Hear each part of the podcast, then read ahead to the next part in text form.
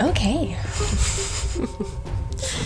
Um, did you see the news article about that? Um, I forgot his, I don't know the name, but this gentleman who was executed like four years ago, and they just um, decided to analyze the murder weapon or something, and turns out someone else's DNA was on Oh. it.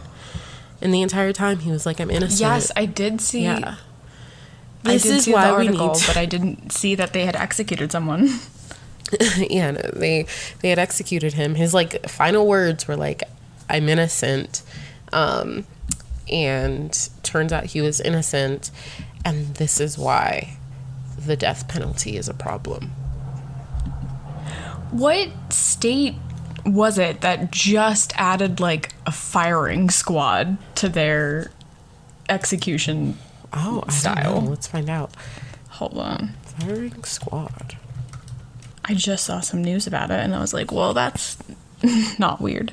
Yeah, I think it's South Carolina. Oklahoma, Mississippi, Utah, and South Carolina give inmates on death row the option to die by firing squad. Cool. What the heck? Yeah. Is it 2021? Like, Right. I, I, I just don't understand. Like, it just, I'm not going to be able to wrap my head around, like, any execution, let alone execution by firing squad. Like, I don't. Well, Anyway. that could just like, I guess with any execution, it just has the potential to go so poorly, but especially with a firing squad. Hmm. Like, what if they don't die? Do you just keep shooting till they do? I guess. Also, that's just so unfair because if you think about it, you're uh, making a person like take the life of someone else and the Yeah. psychological effects that that can have, even if they're like the worst human being in the world. Um, that still weighs on you as a person. Yeah. I, I don't get it.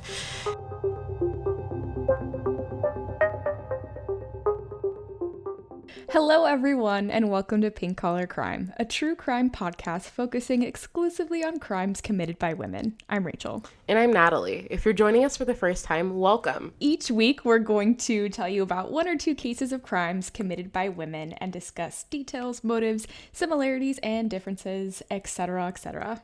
If you like our show, tell your friends. Please subscribe and give us a five star rating and tell us what you love or don't love about the show.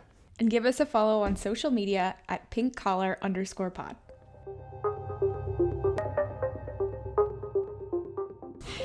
Um, yeah. Well, that being said, guys, we have our part two of the Chicago kind of series, I guess you could call it.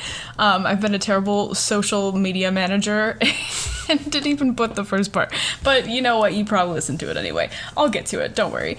Um, but so we have a couple other cases that we're going to cover today that are, you know, the women on murderesses row just like uh, we talked about before so if you haven't listened to our first episode um, jump back and, and we recommend listening to that one first we give like little bit of context a little bit of history talk about like the journalists really cool stuff. Um, and if you're enjoying listening to our podcast so far please leave us a review on apple podcasts. Give us a five star rating if you like us. And if you don't do it anyway because it makes us feel better. And for every review we get we'll donate a dollar to the national center for victims of crime Yes, cool. Um, my upstairs neighbor is being ridiculous. Like, uh, like they, it sounds like they're throwing their body on the ground. Just, I don't know if you They can probably hear that, are. but it's all good i've got uh i'm not in the closet today so i've got some cars like i try i tried to put my yoga mat up against the windows because i was like maybe it'll help drown out the sound but i don't really know yeah, It is what it is, people. You're getting you're getting the sounds of Denver and Chi- er, Chicago. I'm in Denver. I'm where am I? I'm in Boston. Oh my god. oh, can you tell I'm losing my mind? Okay. So, as usual, I spliced together a ton of different articles. This is from a long time ago. So, who knows what's factual? Who knows if this makes sense? It is what it is, guys. Check out the sources. um, okay. Deal with it. So, uh, Genevieve Forbes, a reporter, sat in the audience of yet another trial against a woman accused of murdering a man in her life. Using their beauty and charm, many of these women, guilty or not, were able to secure a not guilty verdict. But this defendant was different. Uh, she was a relatively recent immigrant from Bari, Italy, now living in Ill- on an Illinois farm. With limited English, she was only able to speak effectively or to communicate effectively um, with those who spoke the same Barese Italian dialect. Um, and there weren't many. And so, like, Italian, I guess, is like so different from this specific dialect that like people who spoke Italian could kind of communicate with her, but it wasn't um, super great. I guess maybe the equivalent of like me speaking like Creole to a French person. They'd be like, I hear things that are familiar, but what? so when we were first moving here, um, and we were looking at apartments, we originally were thinking about moving to the north end, so like the little Italy part of Boston, and the landlord of one of the places that we were looking at, I bet it was this dialect, but like he spoke Italian, but it was like a specific dialect of Italian that only like one person was able to communicate with him, even though there are a bunch of like people who speak Italian in the North End. Um, so it was an interesting process of like going back and forth. We didn't end up living there, but um, just just reminds me of that. I remember when we visited and um, we were in like that pizza spot and like Jarrell was trying to order God. And like the owner just like screamed at him. Not nice. Um, anyway, um, so the They're Chicago interesting folk. uh, the Chicago Daily Tribune writer took stock of the woman on trial and knew she was guilty. Why? Well, according to Genevieve's articles, this woman was grotesque, a crouching animal, a monkey. That made her guilty. I don't like this Genevieve woman, just to be clear. That's Not rude. cool. That's rude. And so the defendant, Isabella Nitti, uh, nicknamed Sabella, lived in Stickney, Illinois with her husband Francesco. Isn't it Francesco? I don't care, Francesco, Francesco. like, I think you could per- pronounce it any way you want. Just call him Frank. School. Pronouncenames.com. Francesco. okay, you're right, Francesco. Francesco. Francesco. um, so she lived in Illinois with her husband Francesco, aka Frank. In July 1922, Francesco vanished from his farm. Um, it was like a truck farm or something. Don't know what that means. Um, soon after, A Truck farm? That's what it said. A truck farm. So maybe like I a mean- farm that like grew stuff but didn't have livestock. They grew trucks. Of course, they grew trucks. It was the like car capital of Illinois. Um, okay, so Well, if um, it's a truck, f- never mind. I'm. This does not matter. Just tell your story. Okay, so, in July 1922, Francesco vanished from his truck farm. Soon after, with no evidence, Sabella was charged for the murder of her husband that September. Peter Crudele, which I think I saw his Italian name was Pierto or something like that. Um, so he was the family farmhand and um, he like lived on the property um, and he was supposedly at the time um, Sabella's lover. And so he was a whopping 23 years her junior. So big deal. How come everyone had lovers back then? You know, something to do, I guess. I don't know. I'm not 100% They sure. have Netflix, so you just had to pick up a lover. Yeah, basically. I guess we are hearing like murder cases, so maybe it's more common that in murder cases there are, you know, I don't know, it just seems kind of like a lot. Well, so here's my thing. I'm not sure. I okay. I don't necessarily think that while she was married to Francesco that she was in a relationship with Peter personally. Um, I think that they maybe got together after Francesco died, and like the optics of that was like not good for her. Um, but Well, yeah, also so too, like back then, you didn't really marry for love as much as you did like a partnership Mm-hmm. or like to have children or or whatever. So maybe it's possible that people didn't mind if you had like a lover on the side. Um, and so, according to prosecutors, Sabella had her lover Peter beat Francesco to death. Then they allege Sabella had her and Francesco's 15 year old son, Charlie, help Peter dispose of his father's body. Despite this compelling tale of events, um, there wasn't actually any evidence to suggest that things actually occurred the way the prosecutors were alleging. Um, however, we all know how important the court of public opinion is. And so when Sabella and Peter got married the next March in 1923, everything seemed a little bit more suspicious and, you know, very much tipped the scales kind of against them. Um, and so at the time that they were arrested and charged, um, the victim's body had not yet been found. And so this is all just a story, basically. No one's body was ever found. Um, at least not up until this point. And so, um, after she and Peter got married, like a few months later, a body was found in a drainage ditch. Investigators believed it to be the body of Francesco Nitti, um, but there was no evidence, no motive, and actually no proof that the decayed body was actually Francesco. Like it was just a body. They had no idea who it actually was. well, they didn't have. They definitely didn't have like DNA back then, mm-hmm. right? Yeah. And So- so.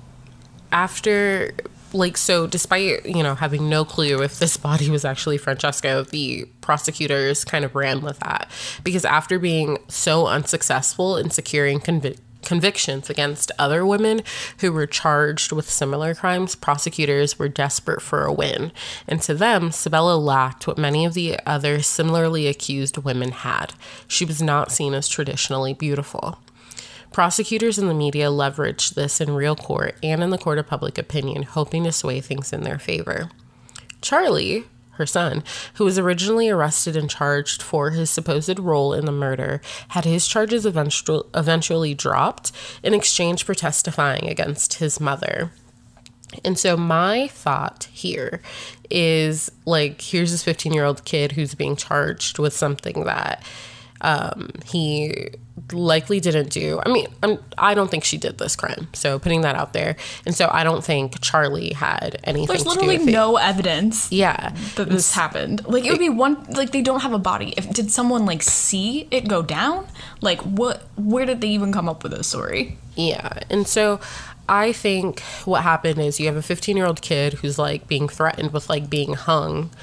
And like, it's like, what do you do? You want to die or do you want to testify against your mom? And so he like kind of acted in like a survivalist kind of instinct. And so I'm sure, like, to me, I think that's possibly why he agreed to testify against his mom. Um, and so he was actually scheduled for a deposition in September 1923, but Charlie never made it to the des- deposition, and he was like never like seen again. Um, and so here, I think there's you could go like two different routes for the theory. Like, did somebody harm him? Or my opinion is he was like, I can't testify against my mom. I don't want to go to prison. I'm getting the hell out of Dodge and like split. Um, that's my opinion. Um, And so instead, prosecutors subbed in Charlie's brother, uh, Sabella, and Francesco's other son, Stephen, to testify against his mother. And so I couldn't find any information to suggest what Stephen may have known or like where he was when this alleged crime happened or like why he was selected to replace Charlie. But to me, the fact that like he wasn't like if he knew something and he wasn't considered like an initial witness or whatever like it's just a little fishy to me because he would have been if he knew something. Um anyway so like many women charged with murdering their boyfriends lovers and husbands in chicago. Sabella was held in murderess's row. Sabella was actually granted the right to keep her four year old daughter with her in her prison cell. I don't know if that's a good thing or a bad thing. Because it's like, yeah, you're with your mom, but you're also in prison at four. So. Um, and so, six months into Sabella's stay on Murderous Row, Belva Gaertner arrived on the prison scene. Belva, being Belva, pretty immediately hired Sabella to clean her cell and to do her laundry. Um, which, Belva, I was pulling for you last episode, man. Come on. So, and then the next month, Beulah, is it Annan or Anon? I, whatever. I said Anon, but I don't even know if that's right. Okay, Beulah from last episode um, found herself also on Murderous's Row. Um, and so she, you know, went ahead and like also hired Sabella to do the same thing, which I don't understand how they're hiring people. Like, what are you paying her with? Whatever. I also only read that in one source, so that source could be lying. I don't know. Um, and so in court, the prosecution ruthlessly leaned on Sabella's appearance. Prosecutor Milton Smith addressed the jury. Can you see that woman? No, she isn't a woman. She is a fiend. She is not a woman. Which, rude. Um, in the papers, Chill out, bro. right? And in the papers, nothing about Sabella's appearance was off limits. Uh, they wrote rough hands, stubby fingers, dirt underneath her fingernails, an animal like Italian peasant, smelly, greasy, matted hair. Anything they didn't like, they wrote about in the cruelest way. And so that's like um, a very, you know, opposite kind of uh, reporting compared to um, like Belva Gaertner, who was like her dress like hung on her body. Call it like all these different, you know, nice ways of describing what she looked like. Um, and so, according to Sabella, Stephen is actually the one who murdered his father.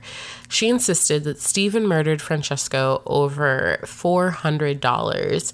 Um, and so that's actually like 6300 in 2021 i mean that's a lot of money to just give somebody like even if it's your son like it's a lot of money just to hand over um and so But Stephen, also not enough to kill someone over. um but here you need to know the reason that Stephen needed the money Oh. Um. Oh, okay. Stephen had needed the money to marry some girl so obviously he needed to kill his dad right sarcasm guys that's not Obviously. that's not Obviously.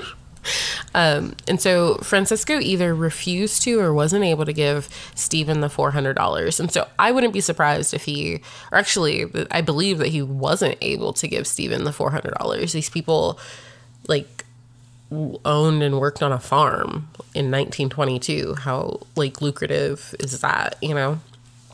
Um, and so yeah, so he wasn't able to give Stephen the $400, and the two ended up in a fist fight. Um, she said that Stephen beat his father so severely that he was unwell for several days. Three days after the fight, Sabella claimed that Francesco went on a walk in the fields on or near the property, and that's when he disappeared. Mysteriously, the family's entire savings of $300 also disappeared. Stephen. Um, and so, never mind Sabella's version of events, and never mind the fact that there was literally zero evidence against her or Peter. Sabella had three strikes against her. She was an immigrant, she was supposedly having an affair, and worst of all, she was ugly. Um, and so the two were convicted of murdering Francesco. The jury read their verdict. We, the jury, find the deven- defendant, Isabella Nitti, otherwise known as Sabella Nitti, guilty of murder, and we fix her punishment to death. The courtroom was silent. Sabella became the first woman sentenced to death in the state of Illinois.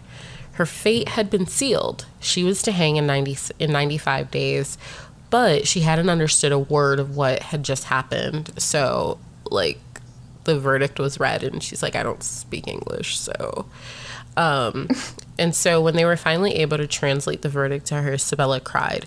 She repeatedly rammed her head into a wall trying to commit suicide. Um, And then, um, so like as this verdict was like getting around, the entire Italian American community was like furious. Um, at least in um, Chicago or Illinois, they were furious, and a lot kind of began like rallying behind her. And so, a 23 year old um, a 23 year old attorney named Helen Cirese or Ceres, I don't know, I'm going to say Cirese. Um, she had been following Sabella's case in the newspaper.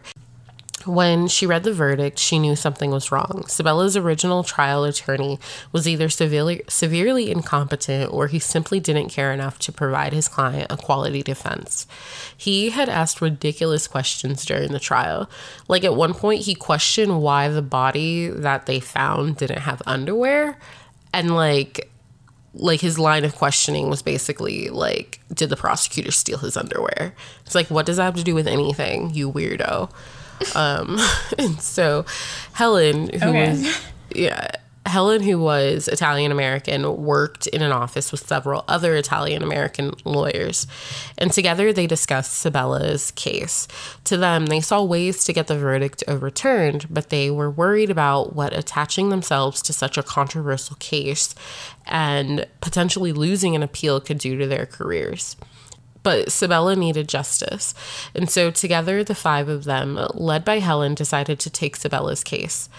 Although Helen spoke Italian and Sicilian, she didn't speak the Barese dialect that um, Sabella spoke. And so she and Sabella still had some like limited communication between them. Um, but Helen tried to make sure Sabella knew that she was going to do whatever she could to help her. Helen and Margaret Bonelli, who was one of the defense lawyers, um, like now working on Sabella's case. Like he was, she was his wife.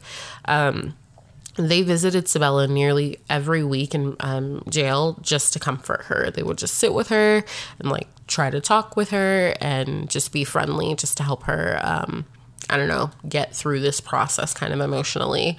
Um, and so, after filing an appeal with the Illinois Supreme Court, just weeks before the execution was scheduled, Helen and the other defense attorneys were able to get the execution suspended um, to give the Supreme Court time to review the case. Helen and Margaret saw an opportunity. If much of the reason Sabella was found guilty was due to her appearance, why not make her beautiful? They spent the next six months reinventing Sabella. The other inmates, including Belva and Beulah, held what they called jail school. They taught Sabella to replace her more rugged and her more Italian mannerisms with more dainty American ones.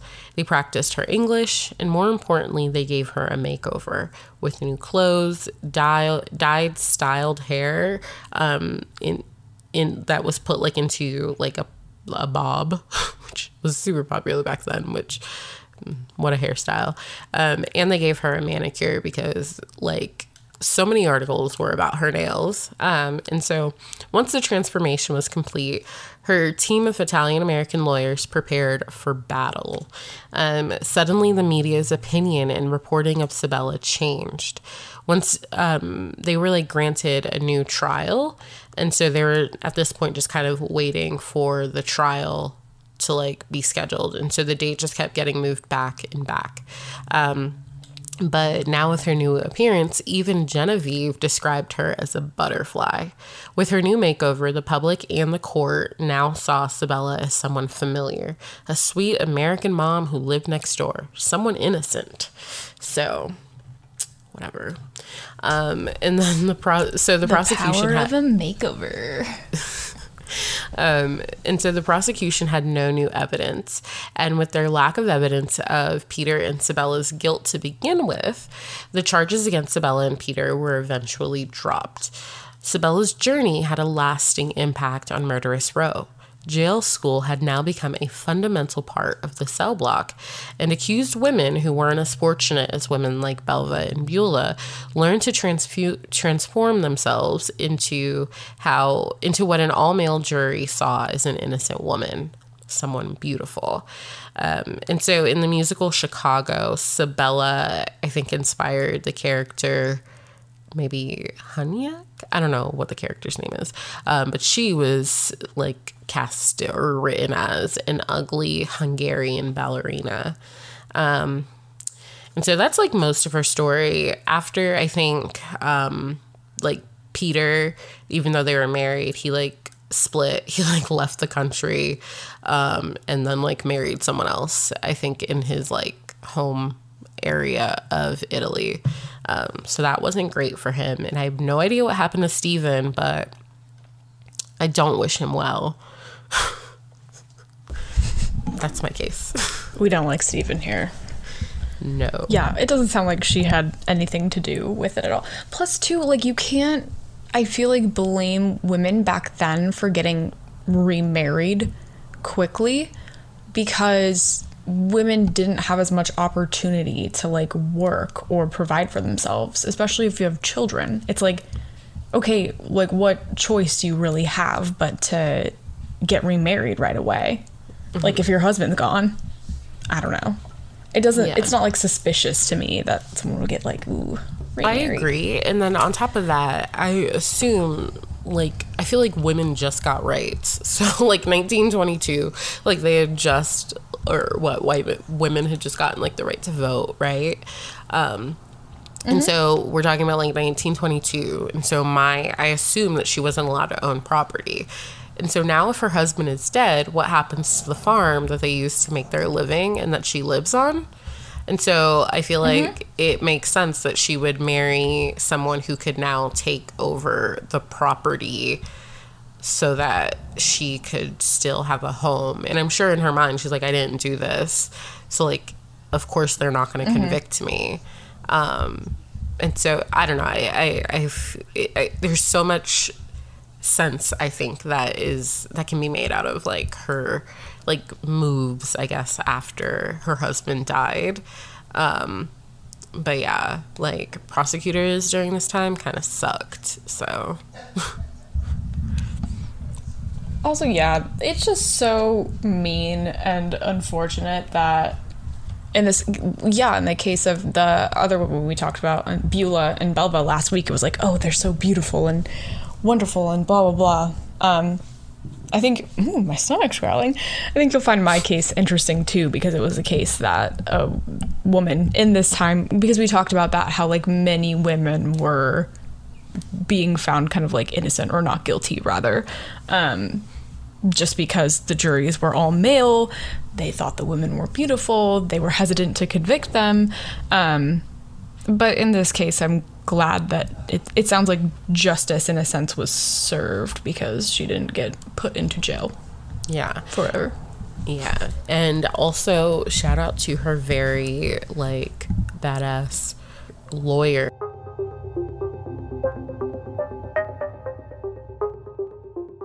Real.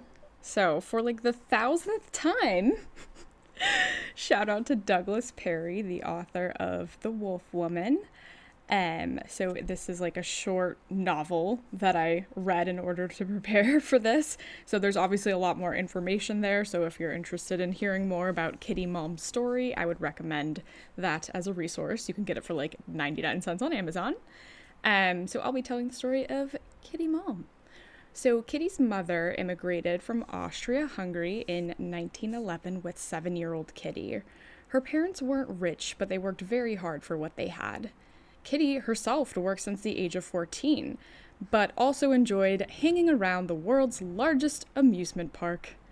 She got married at a young age to Max Baluk, Baluk, B A L U K, but he couldn't stand her and was physically abusive towards her. So at 19 years old, Kitty was afraid. She wasn't very pretty, she wasn't a great cook, and she struggled to take care of their daughter that they had together, whose name I think was also Catherine, but went by to- Tootsie. Um, so when Kitty met Otto Malm, she felt really special. But Otto wasn't the best dude. He was a known criminal and had been in prison for two years for killing a guy before. Uh, you know, all qualities that, we look for Yeah, he sounds so great. in a man. Oh gosh, swoon. Um, yeah, one thing I will say, one bone I have to pick with Douglas is that I feel like he constantly blamed like Kitty's taste in men. It was like, oh, she didn't have the best taste in men. It's like, how about we just blame the men for being shitty to her? I don't know. I'm sure he didn't. Well, I. Yeah, I mean, I think there's uh, it's both. I think it's more so like yeah, the men the man is at fault, but I don't know. I think there's there's obviously so many factors that go into like the cycle of choosing like people who resemble the way you've been treated in the past and things like that, you know. So, Of course. um, so Kitty and Otto, they got together. I think I addressed this later in my script, but they have kind of like a non-traditional wedding ceremony. But um, so on November fourth, nineteen twenty-three, Otto um, woke Kitty up from her sleep and was like, "Let's go for a ride." Their pal Eric Noren was driving the car. Um, that evening, Al Stemwoodall, what he who's a watchman, um, his security service, Lincoln Protective, was not doing so hot, and this was impacting his marriage. Um, so he was 39 years old. He worked a lot of hours. Um, that particular night, he was working at Delson Sweater Factory on Chicago's northwest side, and he had Eddie Lehman, an 18 year old, who was tagging along to help out. Um, so Otto, Kitty, Eric, they were all headed to the sweater factory. They were kind of a gang of gang of crooks. They like to steal a lot of things, uh, but this particular night ended up very different than the rest of their heists. So Kitty was hiding by the back entrance. Eddie saw her because they were uh, him and Al were driving by and insisted they stop the car. Um, he wasn't much older than she was. She was just this little 20 year old girl. So obviously that looked a little bit unusual to see at that time of night. So they stopped the car and asked what she was doing. Otto showed up in the doorway and shot his gun. Kitty screamed and clapped her hands to her ears. At that point, Eddie tripped and stumbled. He tried to run away, but he fell. Kitty also tried to run away, but she wasn't able to find the getaway car. There was another gunshot. Kitty put her hand to her head and felt blood. She tried to show Otto, like, I think I just got shot, but he brushed her off. Otto fired another shot, hitting Al in the arm, and then Otto picks Kitty up, threw her in the car, and they drove off. Al took off on foot, trying to follow the car. He shot into the air and hoped someone would hear and call the police.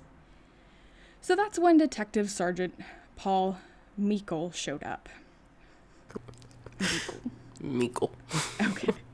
Um, so at that point, Eddie was still alive. There were scratch marks on the doors, tools scattered everywhere, blood all around, but it was pretty clear that there had been a robbery. They lifted Eddie into the car to take him to Alexian Brothers Hospital. When they asked if he got a good look at the attackers, Eddie told them go or to get Bockelman. So Wa- Walter Bockelman was a 28-year-old small-time criminal. Eddie had caught him a few nights before trying to break into the store, and Walter had threatened him. So this is perhaps why he might have mistaken Otto for him, or maybe he just assumed he didn't get a good look at the guy, but assumed it might have been uh, Walter. So uh, the cops were desperate to get a positive identification as soon as possible because it didn't look like Eddie was going to make it through the night. They knew Walter liked to play craps, and since cops provided protection for most of the games in town, they were able to track him down with ease. They brought him to Eddie's bedside, and he confirmed yes, this was the guy. Next, they brought in Margaret Leonbecker to the Sheffield police station to identify the shooters. She had seen the whole thing happen from her bedroom window. They put Walter in a lineup, and it so it was like Walter and a couple policemen in their undershirts, which I feel like doesn't seem like the best kind of pool that you want to take for a, a lineup, but what do I know? Um, she said Walter kind of looked like the guy who did the shooting. Also, too, it was like dark and she was seeing it from her window. I don't know. Seems kind of Mm-hmm. And- sus. In general, eyewitness testimony like isn't always Not ideal. yeah. Um, so she was like, maybe it was him. Uh, they also brought in Al, who understandably was a little shaken up from being shot, and uh, he looked at Walter and was like, maybe from the shoulders down it looks like him, but I can't be sure. Which is like, shoulders down is the least important part. like you want to know what the person's face looks like. I recognize his dad bod. Um Uh, Walter had nothing to say except talk to my lawyer. Um, he had a lawyer from a previous case that he was like, yeah, call this guy. But it turns out Walter never paid him, so he had to wait for another lawyer to come along. Uh, Al told the police about the girl he had seen. He was sure he would have an easier time identifying her. And Margaret Leonbacher felt the same. Leon Becker, sorry, felt the same way. She recalled she was small, only about 20 years old. She wore a small toque a plaid half length coat and a dark crepe de chine dress with What's four. it? sorry, keep going. Don't ask. I don't know. What a toque. Four pointed panels on the dress, so very distinctive outfit.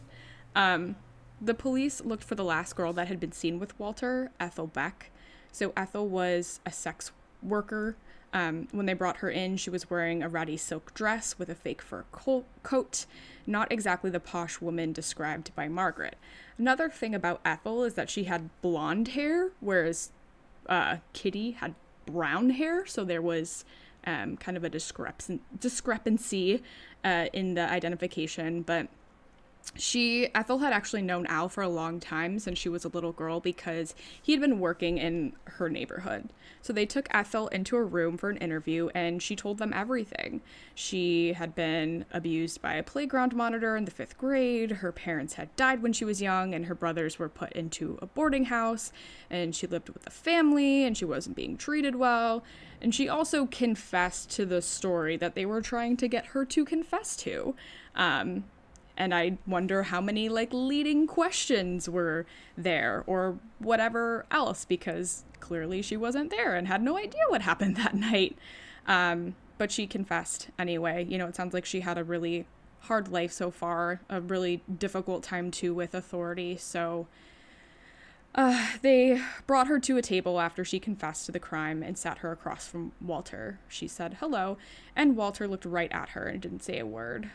After the assistant state attorney read the statement that she had made, Walter jumped to his feet. He said he had never seen Ethel before in his life, and he had an alibi, but he just needed to get uh, his lawyer there first before he told them about it. So I wonder if he was doing something else illegal, and that's why he didn't want to say what his Yeah. alibi was outright. Yeah, But- it's like, well, I was selling crack. But Yeah, down the street. Don't worry about it. Um, so Ethel crumbled after his outburst, agreeing that they had never met. She started to sob, and the police regretted putting them in a room together. They wanted her to rat Walter out, but it wasn't looking like Ethel was going to be their star witness. Her last involvement with the criminal justice system was at being held at Lawndale Hospital, where a doctor said she was a weakling and a high grade moron. I think it was more of a medical term back then. Either way, mean. Um, so after she had been taken out of the room, Ethel changed her story again, saying, "No, no, no, it was him. I was just afraid seeing him like face to face. So that's why I took took my word back." It didn't matter to the state's attorney that Ethel wasn't the most reliable witness. They drove her to the crime scene, showed her around, describing where, and she described where Wally had broken in, although everything was like all over the place, so it was probably pretty easy to tell. Um, and at 6 a.m. that morning, Otto and Kitty showed up at the Northside office of Dr. Henry Mall. They waited for the doctor to arrive while hiding out of sight. Uh, although he was alone, he wasn't too scared of the pair. They looked pretty pitiful at that point. Otto had been up all night, was exhausted, and Kitty was just tiny girl covered in blood. Like any good medical professional, Dr. Mall asked what happened. Kitty's story was bit all over the place. First, she said she shot herself. Then she said an outsider shot her. Then she shot blah, blah. She said she hit her head with something really heavy. Dr. Mall was like, okay, whatever. Um, this really needs to be taken care of at a hospital. There's one right up the street. I recommend you go there. Otto was like, no, you need to treat her right now. Dr. Mall said, okay, but I'm going to call the police then. Otto then threatened the doctor. Nobody was going to call the police. Otto grabbed Kitty and they left, and Dr. Mall immediately called the police. So at this point, uh, Walter had secured a lawyer who brushed Ethel off like dandruff on his shoulder. Desperate for attention, Ethel spilled her guts to a female reporter, Genevieve Forbes, which is the same reporter you were talking about in your story. Um, Like Maurine, if you remember her from our first episode, Genevieve was not to be mistaken for one of the sob sisters that just totally sided with women on Murderous Row, made them seem like, you know, they weren't the problem. It was just that drugs and liquor. Um, so she was going to write a good story. She wrote that Ethel was 19 years old and she had six aliases, an unknown Greek husband, and was a frequent flyer in the night court. She had never learned the Ten Commandments, but had broken most of them. Genevieve had some sass. Um, so Genevieve wrote that Ethel said she was present at the scene when Walter tried to pull the job um, at the. Uh, I wrote Delson Manufacturing Company. Was that the same place that I wrote before? I thought it was a sweater company. I don't. I didn't Oh. read through this. okay. Ethel said she was there at the night of the crime. Let's say that. Um, so that story was published. Otto was on the run, literally. Uh, the cops had kind of found him, but they were so they were like chasing him down the street. And but the cops were in pretty bad shape and couldn't make it running past two or three blocks. So he was like, ah, I'll be fine. I'm I'm gonna make it. Uh, his luck ran short, and he was swiftly. Uh, oh, get it? His luck ran short. Okay. I forgot to put the emphasis there. And he was swiftly arrested. Otto started to confess to stealing silk shirts, shoes, furs, evening gowns for the purpose of reselling them. The police arrested his accomplices at that point, including Eric Noren, the getaway car driver. And at first, Otto confessed to the burglaries, but had not confessed to the murder of Eddie Lehman. The cops roughed him up a bit uh, and then pulled one of the old guard officers in to play good cop, offering Otto a cigarette. So at this point, Otto kind of spilled his guts. It's surprising what being nice to a person can can get them to do. So he told the whole story. He went in while Kitty stayed outside.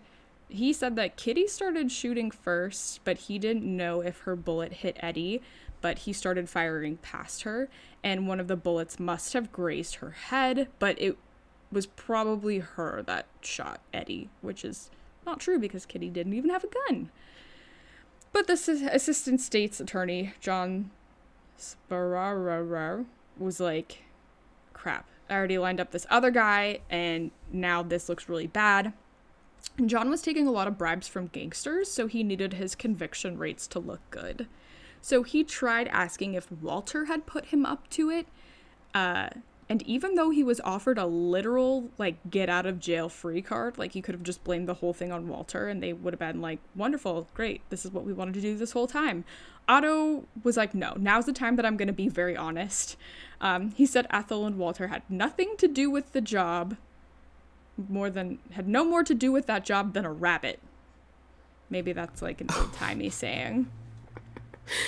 Oh, okay. You know, the rabbit wasn't had nothing to do with it, neither did them. Otto didn't realize the death penalty was on the table. He had just gotten his two years before when he killed someone. So he got really nervous when he found that out. And he threw Kitty totally under the bus when he heard that. And he was like, no, no, no. It was definitely her bullet that, that killed Eddie. Wasn't me. I had nothing to do with it. So Otto started to paint a picture of his wild two gun wife. He said it was definitely her bullet. Uh, she liked to carry around all these guns. So the cops showed up to their apartment to arrest Kitty. She, even though she was there and she had answered the door, she said, No, there's no Miss Malm here. And technically, she wasn't lying because legally she was still Catherine Baluk. So she was still legally married to Max at that point. Like I said, her and Otto didn't have a real marriage. But so Kitty said she didn't want these strange men in her home while she waited for Miss Malm to show up. Uh, and Kitty had her 11 year old sister Elizabeth help her sneak out of the front door. When the police realized the woman had vanished, Liz quickly confessed that it was indeed her sister. And she warned them that Kitty had a revolver in her left sleeve and that she really doesn't like the cops at all. Who does? Kitty escaped to Indianapolis. She hitched up with a roommate there named Blanche King. Blanche noticed a giant raw scar on Kitty's head, and Cash Kitty's like, "Yeah, my husband Shabby. We were doing a job on a sweater joint." Uh, which I feel like would not be my reaction. Uh, meanwhile, the papers in Chicago they were calling her Wolf Woman and Tiger Girl. Kitty was eating it up. She loved that they made her seem like such a a bad. I don't want to say the, the swear word, but you know what I mean. Um, so, but she couldn't stay in hiding forever. She needed to stay in touch with her daughter Tootsie, who was being watched by her mother. The police tracked her down by intercepting one of her letters and tricking her into coming to the post office to sign for a decoy letter. But Kitty wasn't a dum dum, so she brought someone with her to sign for the letter. And when the police arrested him, Kitty took off. The man, Victor Capron, refused to give up any information about Kitty's whereabouts. So even though it would have been very easy for Kitty to escape and never be found, she needed to see her daughter. Within a week of escaping the police at the post office, Kitty turned herself in to the Hudson Avenue Police Department. Based on the newspaper's descriptions, they expected Kitty to be some terrifying, like, two gun tiger woman, but she was just like a small 20 year old girl, essentially. She confessed right away and just requested that she would be able to see her daughter. Kitty told them the truth. She didn't have a gun. Her husband fired a shot at the watchman and he accidentally shot her, and afterwards they fled the scene. Kitty didn't blame Otto at all for confessing. She thought they may have forced him into it. While in her cell, she cried out and kicked the concrete walls, begging to see him again. Her real husband, Max Baluk, sent a divorce petition to Kitty while she was in jail. He claimed that she was getting together with all kinds of lewd men and that Tootsie wasn't his real daughter. This made Kitty upset. The only other man she had been with was Otto, and that was because Max had pretty much decided he was done with her at that point and he hit her, and that's not cool. So she wrote a letter to Otto and then to her mother and mm, attempted to take her own life. Um, so she had tried to hang herself in the jail, but luckily the prison matron found her and quickly took her down. Her neck was severely burned, uh, but was intact. So the case ended up being, not surprisingly, very crazy. There were two sets of possible killers, two confessions, and two sets of eyewitnesses. The prosecutor of the case decided to let them all lay it out before the grand jury, and the jury could decide who was in the alley when Eddie was murdered. On February 18th, 1924, Kitty entered the courtroom. Adi, ah, blah, blah. I can't talk today. Otto pleaded guilty to murder but wouldn't take the blame for killing Eddie. He said three shots were fired, but he was only responsible for one. He looked directly at Kitty and said she was responsible. Kitty didn't think anyone would believe him because she didn't have a gun. Next, Eric Noren confessed that he drove the car that took Otto and Kitty to the scene of the crime. I don't think it doesn't look like he had any idea who was firing these shots.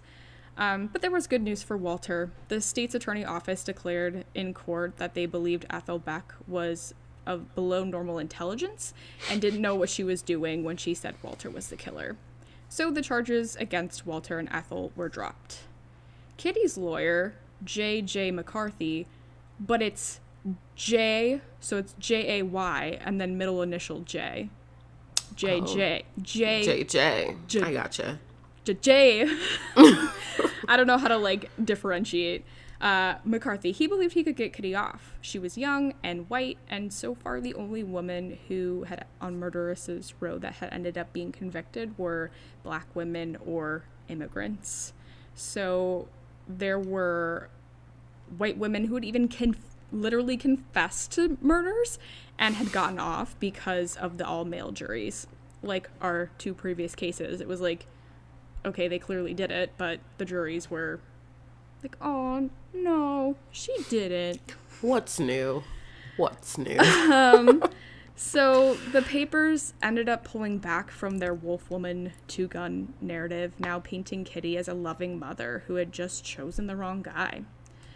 Maurine Watkins from our last episode wasn't reporting on Kitty's case, but she watched Genevieve Forbes in action and was beginning to learn about her new trade. So maybe we did these episodes out of order. I don't know. Um, but as the trial carried on, it was clear that Kitty was going to need to testify to save her reputation. By this point, Kitty was not doing well.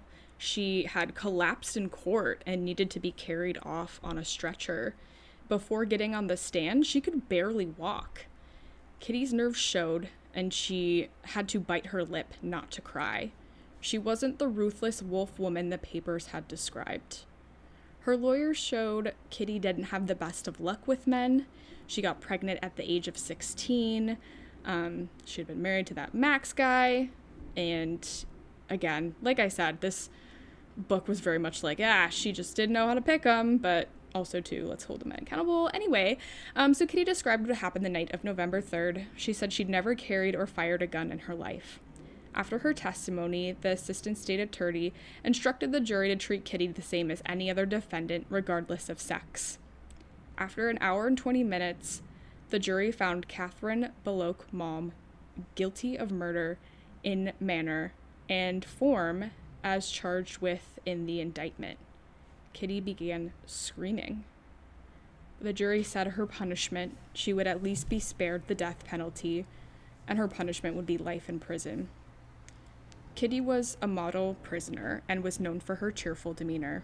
She desperately wanted to win parole so she could be reunited with her daughter. But Kitty didn't have any luck. She died on December 27th, 1932, of pneumonia at the age of 28 years old. That is the story of Kitty Malm. Poor kitty. I know. awful. It's just so Jeez. disappointing compared to the first two cases where it's like literally they did everything wrong and the men were just like, "Oh, geez, yeah, we'll let you off." And like she was a mother too in this case. Um and she what a tragic well too isn't that's how uh beulah died was from pneumonia we need better health care back back then Yeah, better healthcare in prisons um, then and now, please. I was just reading an article about Louisiana, I think, about how uh, they let doctors who have been like, they have lost their license, uh, operate in prisons. Like, that's the only place that they can go. So it's like, great, these doctors aren't good enough for us, but they're good enough for, for jails. Yeah, is that like good or bad? I don't know. I think it would be on a case by case basis. Um, you know, I don't depending on what the doctor was like charged with. Um, you know, I think that they could certainly. I well, I think too. Even if doctors lose their licenses, they can get them back if they petition or like if they're like suffering from addiction, they can go through treatment or whatever. So yeah, it depends, I guess. But if they're just like a really terrible doctor, then like how is that fair? It's not.